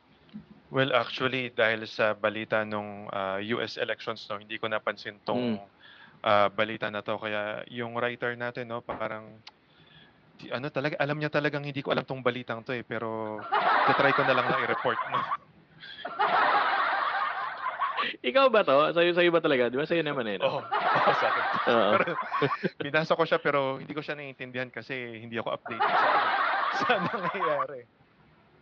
Pero sabi kasi dito sa news article na to, no, ah, sinabi daw nitong si Senator Coco Pimentel na wala naman daw magbabago dito sa Philippines at United States na relations. Mm. Kasi sabi mo nga, mainit-init na balita, so hindi ko sure kung nung isang araw ba or kung kailan ba, eh, itong si President Duterte, eh, parang pinag-iisipan daw na hindi na ulit ituloy ang pag-abrogate nitong ah, VFA or yung Visiting Mm. Forces Agreement. Okay. Kasi ang ang nasa nasagap kong balita noon, no, parang ano na ata to eh, ah, tinapos na. Tinapos na. Mm. Yes, yes. Oo. Yes, Pero oo. dito sa sinasabi ni Senator, Senator Pimentel, ah, hindi na daw ulit itutuloy yung pag pagputol nitong meron- VFA. Ano ba sabi mo? Ano sabi mo? Sorry. Sabi ni sabi daw ni Senator Pimentel, ah, baka hindi na raw daw ulit ituloy yung pagputol ng VFA. Ganito ah, if, if I'm not mistaken, na na ano yan eh, na, na- napadala na ng DFA through Secretary ah Locsin, Teddy Locsin. Boy Locsin, ano? Mm. Yung ating intention na tapusin yung ating VFA, yung Visiting Forces Agreement. And in fact, tinanggap siya ng Amerika. At ah, sabi pa nga ng Amerika, no, through their ah, ambassador, sinabi nga ni then ah, President Donald Trump na okay lang kasi nga they, they've been incurring so so many expenses uh, with with respect to our visiting forces agreement eh. So sa kanya okay lang daw na na, na ma-terminate itong ah, visiting forces agreement. Okay. So dito na lang tayo mag-focus Attorney Jay kasi we all know, we all know na yung yung yung current relationship ng Pilipinas at ng US ay ah, hindi ganun kaganda, 'di ba? Attorney Ross, no? Attorney Ram, hindi naman ganun kaganda. 'di ba? Although President ah, Duterte and President Trump ah, ay ah, have been seeing eye to eye on some matters, kaya lang yung yung yung relationship natin hindi katulad nung dati na talagang ah, on all squares, 'di ba? Talagang alay na alay natin ng Amerika. Ngayon, nagkaroon siya ng konting ah, ano ba tawag doon? Konting changes itong pa, na ano ni nitong term ni President Duterte. Ngayon, alam natin na itong front runner na si ah, Joe Biden belongs to the other party ng ng Amerika, 'di ba? Kabilang partido o yung hindi partido ni Donald Trump. So ang worry nila baka pag, pag nagkaroon ng change of ano, ang nagkaroon ng change of leadership sa US, eh maapektuhan. Siyempre, alam naman natin iba ang iba ang ang principles ni Joe Biden, iba ang principles ni Donald Trump. Baka daw magkaroon ng ng, ng problema kasi baka mamaya si Biden ah, ah, gustong ituloy yung VFA tapos si Duterte si Duterte si President Duterte ayaw so baka magkaroon ng strained relations so sinasabi ba ni Senator Coco na walang problema walang problema kahit sino manalong presidente eh wala maging maglang magbabago dito sa relationship natin with the US Mm, parang ganun yung sinasabi niya. eh. Kaya okay so ko ako ma- nagbalita ano Kaya nga hindi ko ano eh, hindi ko makita yung ah, tawag dito. Hindi ko makita yung significance bakit nanggaling Hmm. dito kay Senator Coco Pimentel. Actually, oo Parang- nga eh. Ano ba siya? Um, ah, ah, siya bang leader ng committee na ng, ng mga ganyan, ano? Hindi ko alam eh, no? Ito na lang tanongin natin, ano? So, it's natin si Senator Coco. Ikaw ba, Attorney J, in your personal opinion, ano? ah, mas gusto mo ba na na- nakadikit tayo sa states, sa ah, US, or we're better off with, ano, allied with other countries? Ah, well ako, mas kampante ako na parang allied pa rin alay pa rin, Mm. alay pa rin ng US ang Philippines. Kasi parang Mm. ah, kung babalikan mo yung history, ah, medyo naging safe tayo nun eh. 'Di ba? Simula Mm. nung Buhay ka na nun? ah, Hindi, kaya nga sabi ko kung babalikan mo yung history. Alam ko boy ka na nun eh. Oo. Although ah, nalaman lang naman din natin kasi sa mga libro at sa school na Mm. after nung ah, Spanish ah, ano tawag doon? Spanish pag-conquer sa Philippines, Mm. yung Mm. US eh parang sila yung nag-liberate sa atin. So parang ah, Treaty of ever Paris. since, yun. Di ba yun yun? Mm. Magaling magaling ka sa ano ah, sa civica. Civica ba? eh? History. History. Pinagbili tayo. eh. Pinagbili tayo sa, ano yun? 20,000 ba? Tama ba? 20 million? 20,000? O whatever. Ayan, sorry. Ako Yan, boy. sige, J. So parang ah, parang ever since ah, medyo ano na, medyo naging steady na ganun yung relations nung ah, Philippines and US. Mm. Tapos ah, dito nga sa term ni President Duterte, parang nag-start to dun sa ano eh. Dun sa issue dyan sa ano tawag doon? Sa islands, Ah, Kalayaan Islands ba 'yon? Mm. Spratlys kasi iba iba, Mm-mm. iba tinuro sa school tas iba nababalita kaya nalilito na ako.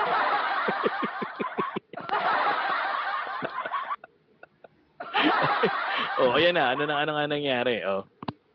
Ayun, ah, yun nga, sabi kasi sa school, Spratlys, pero sa balita, eh, parang Kalayaan Islands, tas may iba pang Kalayang tawag. Group of Islands. Oh. ayun, Kalayaan Group of Islands, parang ah, pinagtatalunan yon So, nanalo yung Philippines sa arbitration. Mm. Pero parang ah, iba pa rin yung closeness nitong current administration sa China. So, Mm. because of that, parang yun ata yung nag, ano eh, nag ah, start mag-strain ng relations ng Philippines and US. So, Mm. parang right now, mas ano, mas ah, kaalyado natin ng China compared to other um, ano tawag sabi niya, superpowers ba tawag doon? Oo. Parang ganun eh, parang ganun yung Oo. dating eh. Oo. Okay. Pero mas so, ano lang, mas oh, mm, siguro dahil nakasanayan na. So mas mm, kampante lang ako na kung nandyan yung US para protektahan tayo. Mm. Mas gusto mo yung burger kaysa pancit, no? Although masarap ang ano, ah, masarap ang Chinese food kasi siguro Ay, oo, sobrang the best yan. The best yan, the best yan. The best yan. The best on Chinese food. Thank you, Attorney J. Attorney Ramikaw. Ano Hindi ba? Mas okay ba? Kasi ba nagsabi niyan na wala daw ano, wala daw difference kung magiging si kung si Biden ang manalo si Trump. Parang ano Hindi. O, i-ano na natin, i, ano i-set aside na natin yan kasi si Senator Coco naman eh, baka naman opinion lang niya yan eh. No? Oo. kaya, kaya pala di nag-iisip. Oo.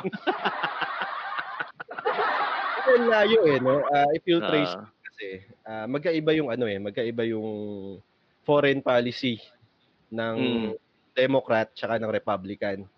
mm-mm. Ang Democrat kasi mas open yan eh, kung mapapansin nyo, kaysa dun sa mga Mm. Republican. Yung mga, yung mga Republican yan, yung mga conservatives eh. conservatives yan eh, oo. Yung mga traditionalist eh, na kami muna, Mm.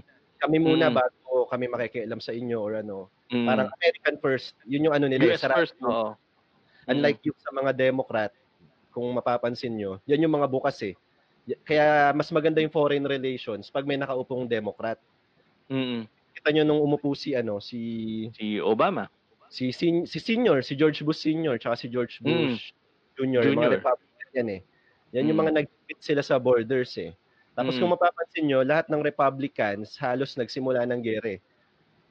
Yung mga late Mm. part, si senior, di ba, dito sa Mm. Iraq, oh, Desert Mm. Storm, si junior sa Iraq din. Afghanistan, si George Oo, ah, Jr., oo. Oh, so iba yung ano, iba yung for, iba yung foreign relations nila eh. Sa Democrat mas maluwag sila. Kung Mm. mapapansin. Tapos si Trump, 'di ba? Nakita nyo yung grabe yung foreign policy niya, kung magkulong ng Mm. mga bata, kung magkulong ng mga outsiders. So tingin ko mas magiging maluwag eh. Tingin ko mas magiging favorable sa atin. Huwag kayo maniniwala dyan sa senador na yan. Siyempre, na- Hindi pareho. Eh, magkaibang partido. Di ba? Diba, bro? Kitang-kita mo yung kitang-kita mo yung difference ng Democrat at ano Republican parang eh. Alam na alam naman eh, common knowledge yan eh. no? Oo. Oh, iba, iba yung ano, basta iba, mas open sila. So kung if Oo. manalo man si Biden, tingin ko mas magiging favorable sa atin eh. Sa Philippines, no? Oo, Okay. Comments, yung mga uh, concessions sa atin, mas maluwag sila Mm. compared sa Republicans. Okay. Ikaw, Attorney Ross. Mas okay ba sa'yo na mas alay tayo talaga sa US? Well, kung over China, pipiliin ko na US. Oo naman. Kasi ang nakikita ko rito, no, over the years na aliado natin ng US, hindi naman, well, parang mas mal- malaya pa rin naman tayo nakakilos, di ba? Mm. Pero dun sa iilang taon pa lang, 'di ba, since uh, naupo yung ating presidente at pinili nga niya yung China over US, para Mm. nakakita na ako ng mga glimpse na gusto tayong sakupin ng isang bansa. Mm. Parang sa pagiging province of China, 'di ba? Oo, Parang yung issue na yan. nakakaganda oo. yung feeling mo. Tapos doon Mm. pa sa South China Sea, 'di ba? Yung ginagawa nila doon sa ah, Kalayaan Islands nga na 'yan, 'di ba? Mm. iilang taon pa lang naka umaalyado tayo dun sa isang bansa, sa isang superpower. Pero ang nangyayari, parang gusto ka nang lamunin. Mm. Unlike US na hindi mo naman parang hinahayaan nga lang nila tayo na mag-coexist sa kanila eh. Pero itong Mm-mm. isang bansa, nangyayari, parang gusto na tayong kainin talaga. Siguro gawin talagang probinsya ng Oo. ng bansang 'yon. So, Mm. kung over China, US ako. Ako simple lang eh. Kasi from history nga, no, binigit kasi ni Attorney Jay kanina, from yung history kasi, makikita mo, US had uh, was here to educate the Philippines. 'Di ba? Nagpadala ng mga Thomasites, 'di ba? Kaya nga nag, nag, nag- na- natuto tayo mag-English pati yung form of government, 'di ba? Nandiyan yung Commonwealth, 'di ba? Na tinuruan tayo kung, pa, kung paano mag, magpatakbo ng isang gobyerno. Kumbaga, they were here to educate, 'di ba? Yung mga tao dito sa Pilipinas and it's a big dif- it's it's a big difference compared nga sa China na ang na ang parang ang dating is to conquer na sinasabi ni Attorney Ross no ang layo nung education eh. to educate sa to conquer eh, di ba magkaiba yon kasi to educate inaalalayan kanila. Alalay. Ito yung conquer pag sinabi mong conquer eh gagawin kang parang alipin gagawin kang ah, ah, inferior inferior sa kanila no? So syempre naman for US tayo diyan ano? So sabi nga natin ano sana maging maganda yung sinasabi ni Attorney Ram pagdating ng kung talaga si Joe Biden ang mananalo no? Sana ah, magkaroon ng malaking pagbabago yung mga policies lalo na yung mga foreign policies lalo na para sa atin dito sa Pilipinas ano. Sabi ni ah, Miss Marie ah, Adolfo, ah, good evening BLD at Attorney Ross. Hi, good evening. Salamat sa pagsama sa amin. Ayan, at sabi ni Miss ah, Len, ah, good evening mga mga sir BLD, nakaka-excite na po mag-travel basta COVID-free na tayo or may vaccine. Yan, nakaka-excite po yan, Miss Ma'am- Miss Len, ano? Sabi ni Mr. Lou Eric, ah, better to retain good ties with US. Practically, ang dami kasi nating migrants doon. Same thing rin sa China na dumadami rin migrants nila dito. Ayan, sabi ni Miss ah, Zizi, ayan, yes for Biden. Oh, yes for Biden tayo, Joe Biden, ano? At sabi ni Mr. Lou Eric, it's like you're choosing democracy over communism. Tama ka doon, Mr. Lou Eric, ano? Ayan, it's like choosing democracy over communism. Okay, kailangan ba? Dalawa talaga, Mr. Lou Eric, no? Attorney Jay, ayan, may darigdig ka pa. Ah, meron akong two-part question para sa inyo. No? Ano pa? Ah, Ba't bigla nagkaganyan? kasi isa, isa lang dapat eh, pero na-curious ako sa US eh. oh, sige. Yung isa, ah, kaya may tanong ko sa inyo, parang kaya ba ganito Da- dahil ba ito sa ano? Tingin nyo ba ah, lahat ng ito na relations ng Philippines with China eh pogo related? Tapos ah, yung other question ko, um, considering yung age ni Trump at ni Biden, bakit parang sila lang yung ah, parang pagpipilian for presidency kasi 'di ba parang An- ano na sila eh. Ando si Kanye West eh. Di ba nandun si Kanye West, tumakbo presidente, one, naka 1% Tumakbo ba? nga si Kanye West eh. Oo, naka 1% nga si Kanye West Ah, eh. okay. Akala ko silang dalawa lang talaga kasi parang ano eh. Parang ah, yun nga parang 'di ba si Trump, si Biden.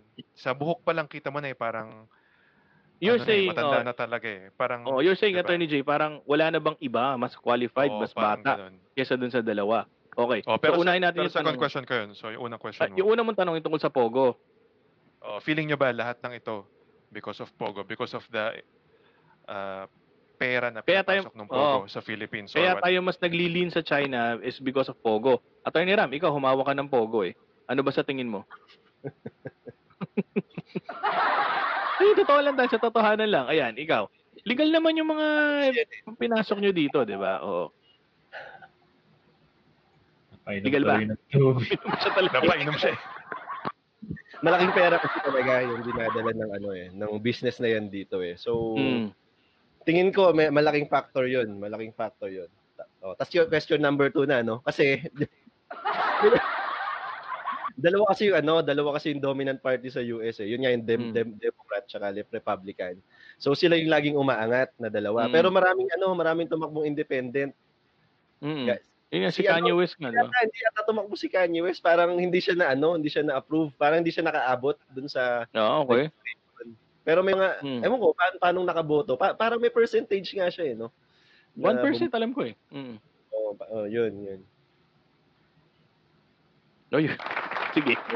Okay. Ah, Attorney Ross, ikaw. Doon sa tanong ni Attorney Jay. First part. Ah, teka. Isipin muna natin maigi. hindi, hindi mo ma, Ano? hindi hindi mo maialis kasi talaga na, yun eh. Talaga hindi mo pera. maalis eh. Oh, yung pera, yung pera na pinapasok, tapos yung nangyayari parang parang ganito, pinakitaan ka ng maraming pera, 'di ba? Tapos parang alitap-tap. Pagka lalim nakakita yan ah. ng apoy, Di ba Kaya apoy seryoso. yun? Di pera? So, pag, hindi, pag nakakita ng apoy, 'di ba, nilalapitan niya hanggang sa Mm. masunog na siya. Mm. So sana hindi naman tayo Umabot doon sa... yung Mm. Pilipinas, hindi rin naman maging alitap-tap na masunog, kakadikit dito sa China dahil lang sa pera Mm. na pinapasok nila dito. Mm. Okay. Okay. Number two, Attorney Ross. Well, yung number two, nung tumakbo si Arnold Schwarzenegger, Arnold Schwarzenegger talaga ako eh. Si Governator. Mm. Wala, yun nga, dalawa lang kasi talaga yung partido na kinikilala doon, di ba? So, if ever, oh yan, mo nangyari kay Kanye, wala rin. Parang nangyari sa Mm. kanya, nuisance candidate, kumbaga, sa Pilipinas, Mm. di ba, may mga nuisance candidate. Ganun na Si lang Ed, nangyari. ano? Oh, ang pangalan nun yung si Eddie Hill. Oh, sila Eddie Hill, ganun. is Eddie. So, Mm, nangyayari sila- ngayon, sino lang yung may pera or sino yung makapangyarihan, sila yung naiiwan. At kadalasan, medyo matatanda na talaga yung mga kandidato, ng mga makapangyarihan na yun. So, yan, nakita Mm. mo naman yung buhok. No? Okay. Ah, thank you, Attorney Ross, no? Attorney Ram, thank you. Simple lang, no? Bilisan ko lang yung sa akin. Attorney Jay kasi, ah, malaking factor, sinabi nila yung pera, eh, no? Pero hindi ibig sabihin na kung nakakapagpasok ng pera yung China, hindi nakakapagpasok ng pera yung US. Di ba? Siguro nga, mas malaki lang. Tsaka yun nga, siguro, ah, differences na lang din ng opinion. Alam niyo naman si President Duterte, medyo, ano yan eh, always thinking outside the box yan eh. So, siguro feeling niya, masyado tayong naging, ah, naging ah, komportable sa, sa relationship natin with America. So, tinry niyang ano, tinry niyang ano ba tawag doon? Tinry niyang i-shake ng konti yung relations natin with respect to that. Pero sa Pogo, walang question na legal money ah. Basta pinag-usapan natin legal money, walang problema. So, okay lang 'yon. Basta sabi nga ni Atty. Ross, be careful, 'di ba? Wala, wala lang ano, wala lang papasok na na wala lang, wag lang tayo masyado magpapakasunog kapag tayo lumapit. Number two, doon sa tanong mo, maraming magagaling, Attorney J. Kung kilala mo sila Senator Marco Rubio, maraming maraming magagaling doon. Kaya lang siguro sa US ang tinitingnan nila talaga experience over over youth, experience over yun nga, over age, yan, yan yung sinasabi ko. Pero madaming magagaling sa kanila. Kaya lang yun nga, siguro nga ang kagandahan ng two-party system sa kanila, 'di ba? Nagno-nominate sila. Ah, take, take take take the instance yung kay Barack Obama at kay Hillary Clinton, 'di ba? Sila pinagpilian at ang napag, ang napagpilian ng partido is Barack Obama, 'di ba? Si Hillary Clinton, ang ginawa niya nung hindi siya napili, sinuportahan niya ng todo si Barack Obama, 'di ba? Hindi ka mukha dito sa Pilipinas, 'di ba? May isang partido. Ibang klase dito eh. Halimbawa, ano? Ah, Lakas NUCD, 'di ba? Ah, partido nila President Gloria. O, ah, mag-aaway-away sila. Siguro magkakaroon ng apat na front runners kung sino tatakbong presidente, no? Tapos ang napili yung isa, 'di ba? Napili oh, itong standard bearer ng Lakas NUCD. Alam mo gagawin ng tatlo? Kakalas sa partido, bubuo ng partido at tatakbong presidente. Tama ba? Ganyan dito eh. Hindi ano yung mga tao eh. Kitang-kita mo yung personal interest above the party's interest. Ayan. So, nasagot ba yung katanungan mo, Attorney J? Hmm, sagot. Magaling kayo sumagot, ha? In fairness. Mm, Siyempre. okay, sabi ni Mr. Lou Eric, so nasa Davao kasi madaming mga Chinese investors. Mr. Lou Eric, no, malapit ka ng ma-cyber libel. sabi, sabi ni Mrs. Florendo, at may plan pa tumakbo si Kanye West sa 2024. Naka 60k vote po siya. O ayan, si Sisi Florendo kasi taga Las Vegas, Nevada yan eh. So, akalain mo naka 60,000 votes si Kanye West. Actually, may Ah, naantay akong tumakbo talaga eh. So, sino? Si Kim, kilala niyo? Si Kim Kardashian. Hindi. Si Kim, sa? WWE. Ah, oo, si Glenn Jacobs. Currently, di mayor siya ng isang ano eh, county, di ba? Mayor siya ng isang county sa States eh. Tennessee, Tennessee yata siya. Mm, mm, mm, mm, mm. Yun. So, tingnan natin, ano, malay mo naman, in the near future, ano. Okay. Thank you, thank you, Baka Attorney Jay. ma-choke slam ka. Punta tayo sa question. driver ka. Punta tayo sa question number 3, mga sir, no? Ah, itong tanong na to ay para kay Attorney Ross siguro to, no? Attorney Ross, itong iyong katanungan, ano? Ayan, okay. Ah, basahin ko na. Isa pong politiko, yung tatay ko, ayan, speaking of politics, no? Isa pong politiko yung tatay ko dito sa probinsya namin. Gusto gusto po niyang ako ang magtuloy ng political career ng pamilya namin. Masaya na po akong may sariling buhay at magandang career dito sa Manila. Sabi niya na kapag hindi ko siya sinunod ay tatanggalan niya ako ng mana. Pwede po ba niyang gawin yon? Tanong ni JP Morgan. Okay. Nice, JP Morgan. Parang Oo. yan nagkatrabaho yun. Ganito na lang, JP. nagtatrabaho, No? no? Oo. Attorney Ross, ano, ano ba Oh, may JP. papayo mo dito? Member ng political clan, oh, member ng political clan tong si JP Morgan. So ngayon, mukhang walang magtutuloy ng kanyang ano, ng kanyang karera ng kanilang pamilya at siya pinipilit ng kanyang tatay. Eh ayaw niya at mukhang ay wala siyang interest sa politics. Eh dahil diyan, tinatakot siya ng kanyang tatay na tatanggalin siya ng mana. Ano ba may papayo mo, Attorney Ross? Oh, JP, pakita mo na kaya mo. I-wave mo yung mana mo. Yun.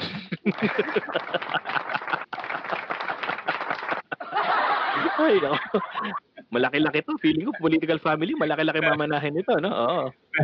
Pero hindi ito, JP, ah, itanong mo sa sarili mo itong mga to. Kasi ito lang yung mga pagkakataon na po pwede ka talagang di, ang tanggalan, ang tawag dito, disinheritance, okay? Mm, Pwede ka disinheritance. disinherit ng iyong tatay. Diba? Unang tanong, pinag-interesan mo na ba o pinagbantaan mo or inisip mo na patayin ang tatay mo?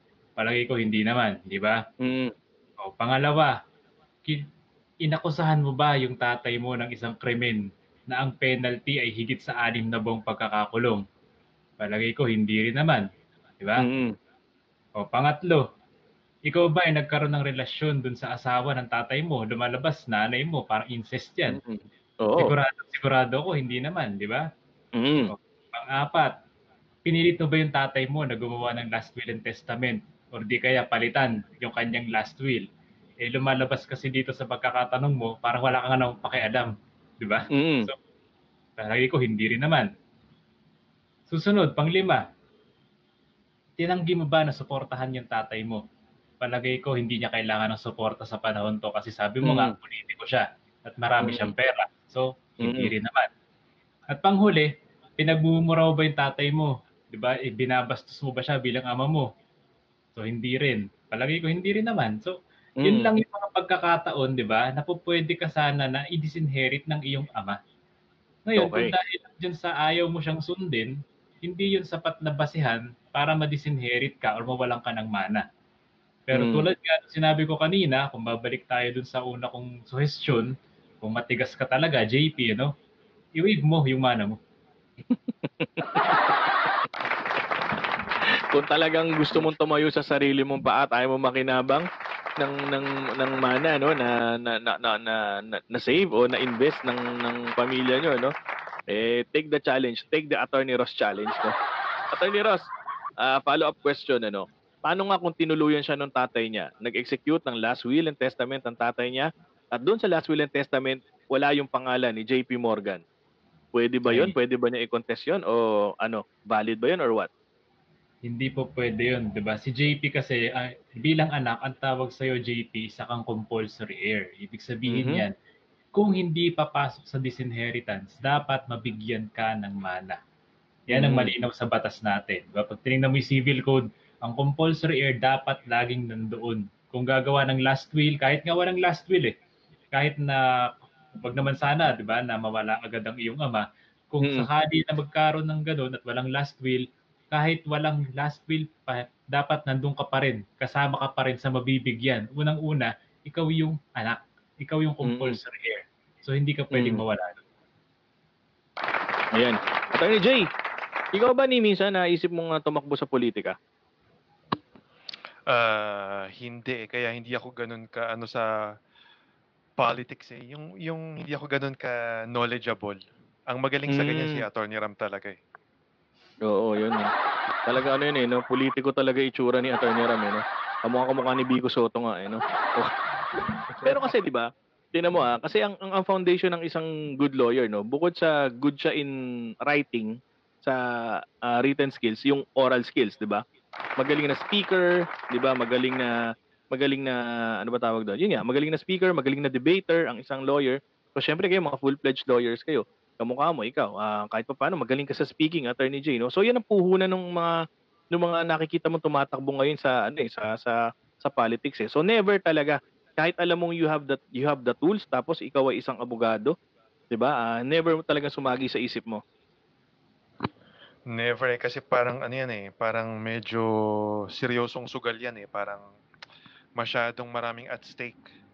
Mhm. Na pag napasok ka doon, parang maraming consequences eh. Kaya hindi ko kayang i-risk masyado yung ganun. Tsaka ano talaga, never sumagi sa isip ko yung ganyan na ah, run for office, ganito, ganyan. Mm. Mag-take part sa ano ng government. Ano, Mm. never kong na ano, naisip. O, ayan. Attorney Ram, ikaw? Never? Hindi eh, hindi rin naglaro sa isip ko yan eh. No? Mm. Kasi kung tatakbo ko, stress lang din yan eh. Bumili ka na lang ng PlayStation, maglaro ka na lang sa free time mo. Ibang ano Yan eh, ibang ano eh, field. Yan din yung problema nila ano eh, no? Kita mo sila Erap, no? Takbo ng takbo kahit ang tanda-tanda na. Sila Enrile, Mm. takbo ng takbo. Ano pang motivation mo eh? Nag-iwan ka na ng legacy mo, di ba? Kung merong legacy iniwan. Ah, galit sa akin yan. Hindi, hindi, may asterisk yun, ah, may asterisk yun. Oo. kung ako sa kanila, bilhin lang video game, laro ako 24/7. Di ba? Oo. Ayun, eh, yun ang ano eh, yun ang ano eh. Ako ano eh, alam niyo naman ako, 'di ba? Kilala niyo ako ever since eh. 'Di ba? Na mahilig ako talaga eh. School politics mahilig ako diyan eh. Pero yung iba na eh, iba laban eh. Lalo na- nung na-expose tayo sa ano, 'di ba? Tayo naging from paralegal, 'di ba? Naging paralegal tayo ng mga politiko pag eleksyon. Tapos nung naging abogado kayo, iniwan niyo na ako, no? So kayo-kayo na lang ang rumakit pag eleksyon. Pwede ka naman tumakbo eh. Takbo ka mula ba, ano, baliwag hanggang kalumpit. ang una-una kasi ano yan eh, ah, pag pag-eskwela eh, nang unang-unang ah, ano diyan eh kapal ng mukha eh. So makapal ang mukha na inyong lingkod. So ilang beses naman tayong nanalo, no? Naging ah, presidente tayo ng ilang beses. Ah, ayos, ayos naman ano. Pero ibang klase yung ano eh. Ano yan, Attorney Jay? Ano nga palang ano, anong, bakit ka nagkaroon ng interest doon?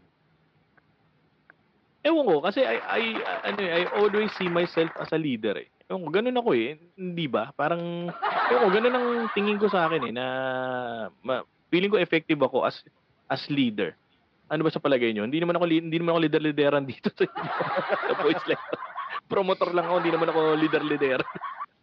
hindi ganun, ganun talaga. From high school, 'di ba? Sa Lourdes na naging president tayo ng council, sa law school naging president tayo ng council. Sa UST lang tayo minalas eh. Hindi ako nanalo nung college eh. Ayan, ano. So, pero pagdating talaga sa politika, iba yan kasi ibang sistema na yan eh. Masyado nang madumi na tayo natin mabahid ng ganyan, ano. Ayan. Ah, attorney, Ra- ah, attorney Ram, baka may dadagdag ka pa dun sa, ano, sa, ano ni Mr. JP Morgan. Total na, nabanggit naman ni Attorney Ras yung piece niya eh. Oh, ah hindi naman siya ano eh, no? hindi naman siya basta-basta matatanggalan din ng mana. no? Mm. Mm. Ah, sabi nga ni Attorney Ross, ex- exclusive kasi yun eh. Yung enumeration Mm. na yun. So hindi pwede magdagdag yung tatay niya. Ngayon kung Mm. sa last will wala siya doon or expressly sinabi na ah, hindi siya papamanahan, hindi pwede yun dahil mag ano void siya, yun, void. Mm. reiterate siya eh, di ba? Dahil composite air siya. So sa probate, kailangan niyang makialam, kailangan niyang sumali doon na sabi niya, hindi totoo yan na nakagawa yan. ko ng ganyan. Oo, Mm. na paying share ko, ganun yung ano mo. Pero matapang ka talaga, matigas ka talaga. Oo. Jimmy, sabi nga ni Atty. Ross, Oh. mo. Wave mo, wave mo, wave mo. Kasi hindi rin naman valid yun eh. Di ba? Di ba? Di ba invalid yun? Yung, yung yung future inheritance. So, pag namatay dad mo, pwede pa rin makasali, no? At least yung pride mo intact. Di ba? Ay, ay, ay, joke lang, gumagano ka sa buro, no? Joke lang. kuya, di mo pa yun, kuya eh. Nag-iiyakan lahat tapos dumating ka. Ano? Oh, oy, andito na ako.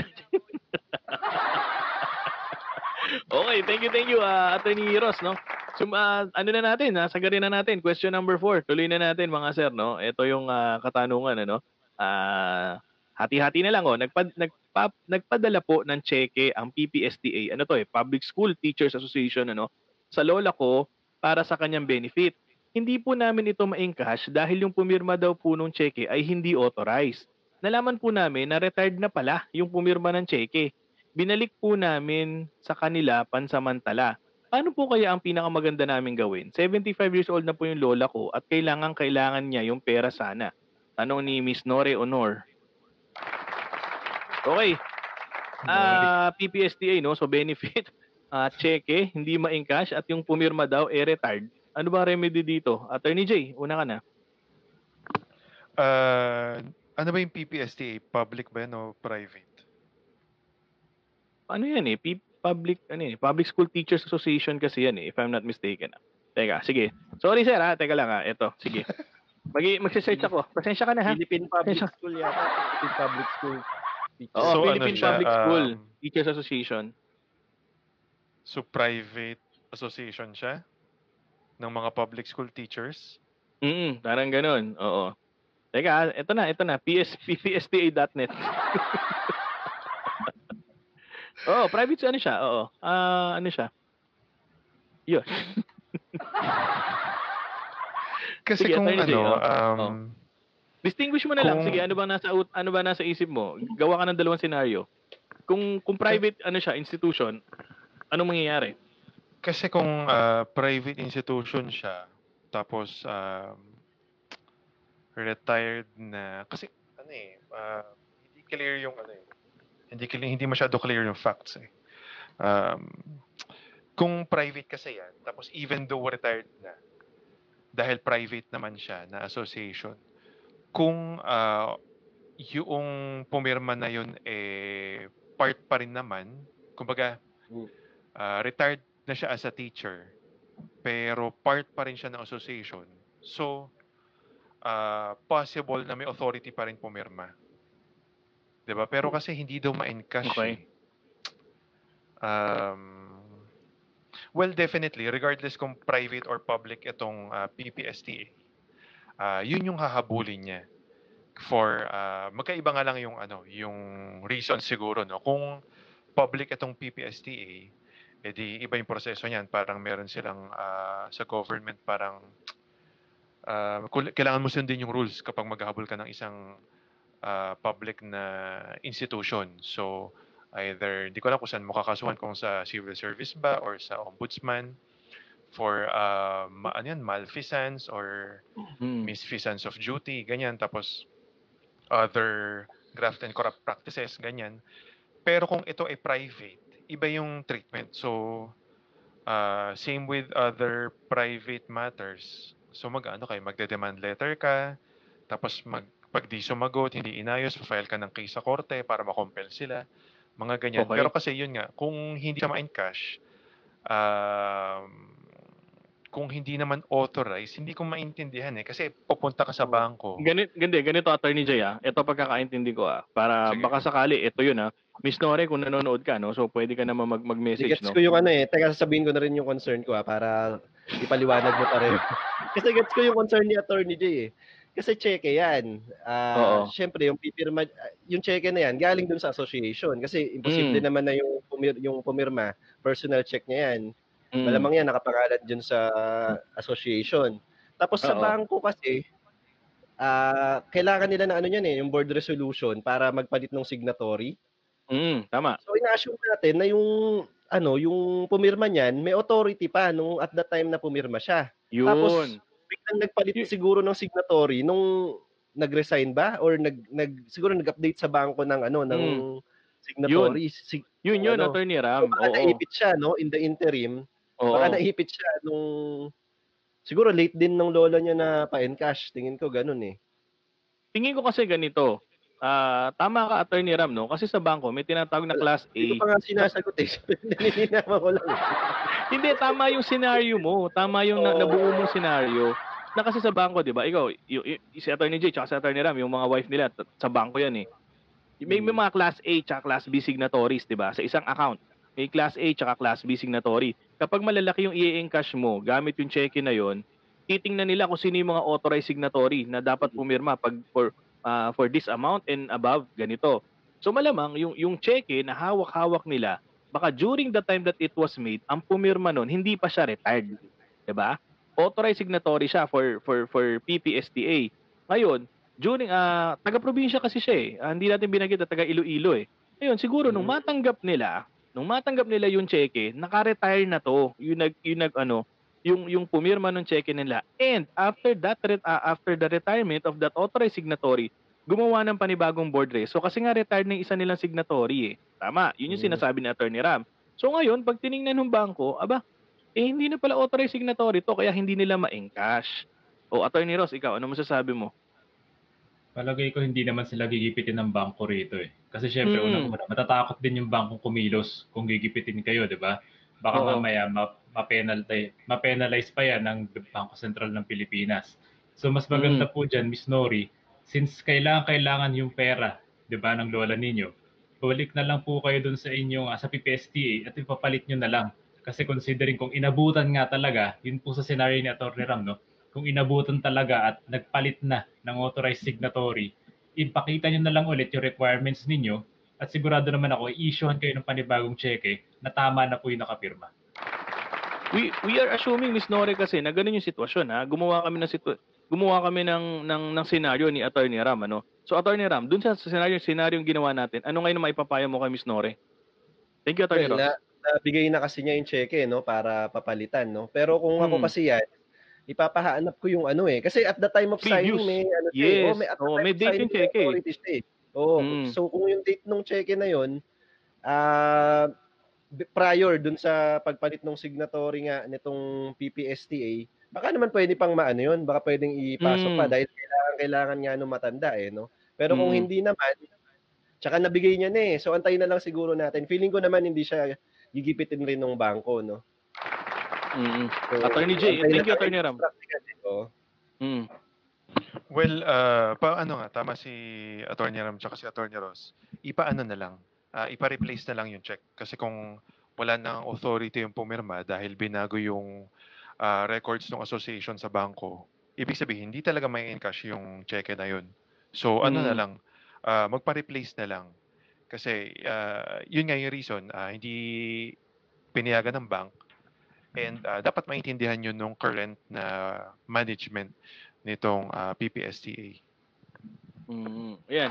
Ano lang eh, no? Ah, siguro kasi naratel sila. eh. Siguro sa, sa sabi niya nga nung ni Miss Nore, no, na 75 years old yung lola. Tapos nung ipinaresent sa bank at dinis honor, no, sinasabi, ah, hindi po authorized na yung ano. Siguro naratel sila, eh, no? So ano po pwede namin gawin? Siguro in-advise na sila ng teller, ipalit niyo po, ipalit niyo po kaya siguro nila binalik, no? Pero kung hindi niyo siya binalik, ah, Miss Nore, no, tama rin si, tama si Attorney Ram eh. Kasi pwede niyo i-insist na pakitingnan po yung date kung kailan siya in-issue kasi merong mga previous board reso na hawak yung bangko eh. Kung sino mga authorized signatory nung mga accounts na meron sila. Kasi kung doon makikita na authorized signatories yung yung nakapirma diyan during the time that it was issued, pwede yung i-insist. Ngayon, eh dahil naibalik nyo na nga, eh ang gagawin nyo na lang, mag-intay na lang kayo, no? Ah, wala tayong magagawa ron kasi na, na, na ano nyo na eh, na, na, na, naibalik nyo na eh, no? Pero for future references, ah Miss ano, for future reference, ah, Miss Nore, pag ano, tingnan niyo yung date ng check kasi baka mamaya kasi pag benefit, ano ba yan? Lump sum ba binibigay yan? Wala akong idea eh. Or baka mamaya monthly ibibigay yan. Eh baka mamaya monthly ganun nagiging problema nila, di ba? So kung Mm. kung hindi yan one time thing, hindi yan lump sum binibigay at bibigyan aasa uli kayo ng mga cheque coming from PPSTA, ganun ang gagawin ninyo, no? Huwag kayong mararatel. Tingnan nyo muna kasi sa sa bangko, ah yun talaga iano nila para safe sila, di ba? Safe sila, hindi sila ma, maka ano, maka ano ba tawag doon, ma, ma-hold liable for for not releasing the the the amount of check sa inyo. Sa galing sa isang bankero, sabi ni Mr. Lou Eric Castro, nire, Okay. nare-review naman siguro ang authorized signatories ng bangko. Pwede namang i-regularize yan. Bumalik po sa drawer ng check, secure a letter of authority to honor the check or better have a new check. O yun. Dalawa. Secure a letter of authority or better yet, have a new check na lang. Ganun na lang po ang mangyayari dyan, Ms. Nori Honor, no? So mag mag-i-issue na lang ng panibagong check yung PPSTA. Ang problema, gaano katagal? Kasi sabi niyo kailangan kailangan ng pera nung lola niyo 75 years old, no? So follow up na lang kayo. Yun na lang ang ano, yun na lang ang pinaka maano natin diyan, may advice natin Miss Nore. Ah, Attorney Ross, any final word on the matter? Ah, siguro po 'di ba lalo pat nagmamadali ka. Iwasan niyo na lang po yung minsan makakarinig tayo yung mga check rediscounting. Yung mga Mm, ganyan yan, klaseng serbisyo, yung mga nag-o-offer po minsan marami po yung parang nabubudol-budol sa ganyan.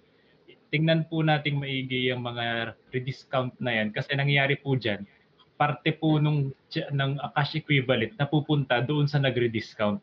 So malulugi po kayo. Yun po iwasan ninyo. Mm. Ayan, okay, okay. So, Miss Nore, ano, kung may follow-up question ka, no, alam niyo naman na sa BLD, eh, kumontak lang po kayo, no. Actually, tinitingnan ko nga kung nag, ano kayo eh, ah, nag, nag, nag-message kayo, pero hindi. So, yan, ah, kung may katanungan po kayo, please, feel free na i-reach po ang BLD for your, ah, ano po, ah, question. Ayan. Maraming maraming salamat. That ends our, uh, ano tawag dito? Halo Halo Friday. Halo Halo Friday. Ayan, maraming maraming salamat po sa lahat po na nakiisa at nakisama sa amin ngayong Friday, no? Kahit wala tayong special guest. Ang dami natin na pag-usapan at ang dami nating natutunan. So at this point, Attorney J, Thank you sa pagsama sa amin sa Halo Halo Friday. At uh, at actually, umorder gumagalaw kami ang ng... camera mo. Ayan, sorry, nasipa ako. Umorder kami no? ng... Umorder kami ng ano yun, ginatang halo-halo. Diyan sa... Saan? Sa The Lemon Kitchen. Check nyo sa IG. Ay, Ooh. Ayos, ayos, ayos. Hindi siya pakali eh. So, okay, thank you, Attorney J. Thank you, Attorney J. Ah, Attorney Ram. Ayun, ah wala tayong guest eh, no? Kayo na lang mga guest Mm. natin. Ayun, thank you sa panonood, no? Ah, sa at sa walang sawang suporta sa Boys Next Door. Malapit na kaming mag-season 3. Malapit na, malapit na daw ang season 3. Oo, malapit na season 3. Oo. Ayun, ah see you Monday, no? Masaya, update ulit tayo sa Monday. Oo, sa Monday, malalaman na natin sino bagong ah, presidente ng Amerika. Yan, ya, i-report natin yan. Thank you, Attorney Ram. Attorney Ross. Ayun, maraming maraming salamat po sa sumama sa amin. Magkita-kita tayo ulit sa lunes, same time po. Yan, thank you, Attorney Ross. Attorney Jay, bago tayo magpaalam, ah, promote naman natin yung ating Shopee at Lazada. Ayun nga pala, no, sa, sa 11-11, no, um, Lazada at Shopee sale, up to mga 80% off ata. So, i-add to cart nyo na yung mga gusto nyong bilhin pagdating sa 11-11. Pero bago yun, ah, gamitin nyo yung mga link ng Boys Next Door kasi lahat ng ah, lahat ng i-check out nyo gamit yung link ng Boys Next Door, eh, makakatulong din dito sa Boys Next Door at sa programang ito. Baka sakaling next season, eh, nasa ano na kami, nasa, saan na ba Studio. tayo? Nasa studio na tayo. Oo, di ba? Baka. O, di ba? Di ba? Di ba? Ayan. So, yan ha.